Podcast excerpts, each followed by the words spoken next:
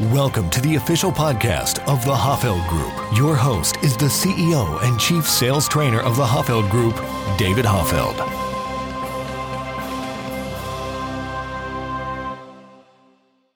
Welcome to the Science of Selling, the place where you get actionable sales insights that are backed by hard science. I'm your host, David Hoffeld. Today, we are going to talk about what makes someone a really, really bad salesperson. So, we're going to have some fun today going through six things that always lead you to underperform, and more importantly, lead you to not serve those that you are selling to. And the goal here is that hopefully all of these things that I'll discuss all six of them are things that you do not engage in, but I think it's hard to fight against the unknown. And sometimes all of us can fall prey to some of these are more common than others. And so I want to draw them to your attention so that you'll be able to be aware of them. And there is a lot of powerful science on each of these. We're going to go through them quickly in rapid fire. So let's start with the number one thing that bad salespeople do all the time. And oh, this is so annoying, especially when you have to experience it when you are a consumer. And I know all of you will be able to relate to this. And that is the fake rapport building. Oh my word. Someone told them rapport building matters, and it certainly does, but they don't know how to do it. It's this fake facade they put forward. And you know when you're engaging with these individuals that they don't believe what they're saying. It comes across so fake because it's not them and it's so apparent. It's hard to fake rapport. And that's why one of the most powerful ways that science says you can build rapport with someone is to make sure it's genuine. In other words, when you're working with someone, think what is one thing that I genuinely like or appreciate about this person. And I get it. For some people, this is hard to identify. But even if it's they came on time for the meeting today, even if it's something like that, or let's say they didn't come on time, they're wearing shoes, they're wearing a shirt, they combed their hair. It can be basic things. They don't stink, right? You can sometimes you have to grasp for things, but just focusing your mind on the good about the person will help you treat them in a way that's in accordance with it. And don't kid yourself. When you're trying to fake rapport with someone, everyone knows it, right? Unless you're talking to someone that, you know, hasn't interacted with people before, they know it. When someone is trying to sell you something and they're faking rapport, they're trying just too hard, it is always a sign of an underperformer. And what that does is it breeds this trust right? Because when you you sense it you might not always and people don't always know oh they're faking it but there's something disingenuous about the salesperson and that'll cause the buyers to not trust what that salesperson is saying in all areas right? We don't compartmentalize things in the sale. If i don't trust a salesperson i don't trust them no matter what they say right? So it infiltrates every part of the sale. So, number one thing, fake rapport you want to avoid. Number two, lack of authenticity, lack of authenticity, trying to be something you're not. Let me give you my favorite example of this.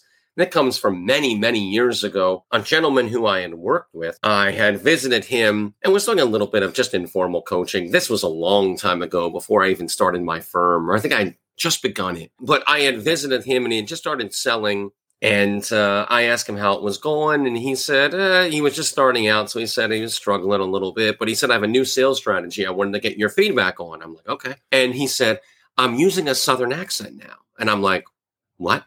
What do you mean you're using a Southern accent? He said, well, the guy in the office next to me, and I forget his name, he was a good old country boy spoke with a southern accent because he was from that part of the country where they did that here in the United States. And he said, So I've been Uh, doing that as well.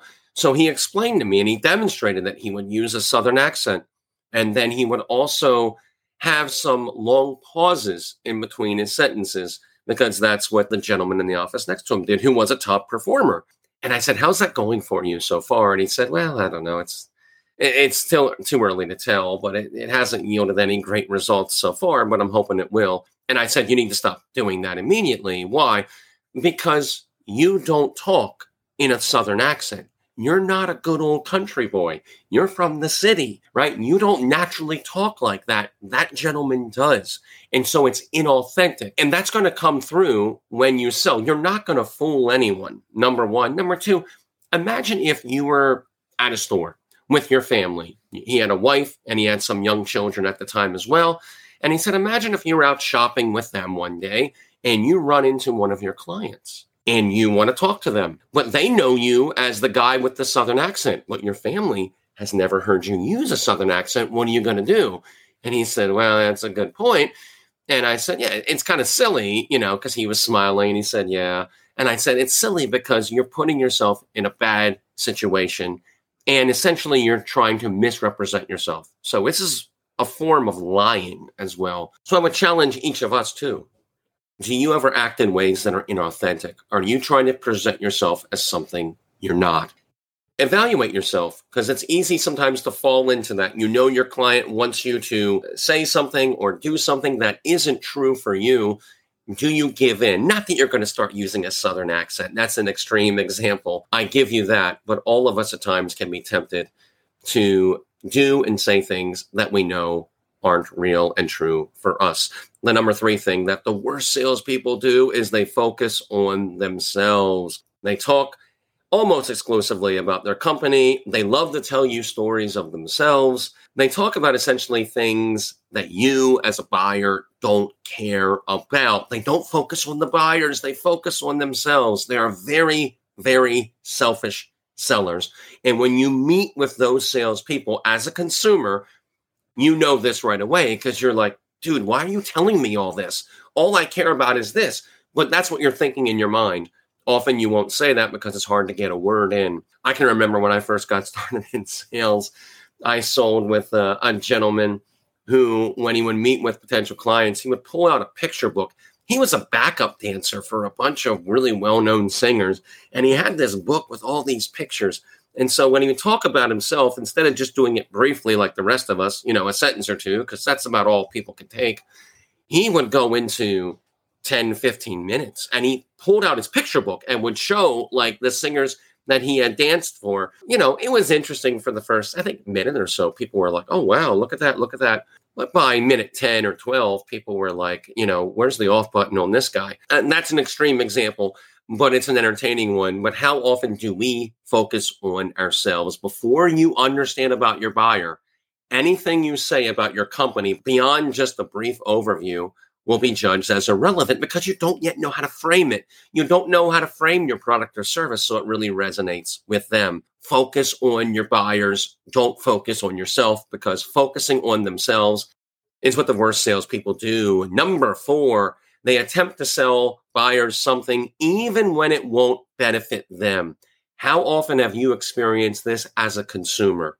When you're talking with the salesperson and it becomes extremely obvious that you are not a good candidate for what they're selling, and you know they know this as well, but they don't stop. They don't disqualify themselves. They don't have integrity because they want to make some money off of you and they don't care if you need the product or service or not. That is always bad. In today's transparent marketplace, when you do things like that, it will destroy your career. And even more importantly than that, it's just flat out wrong.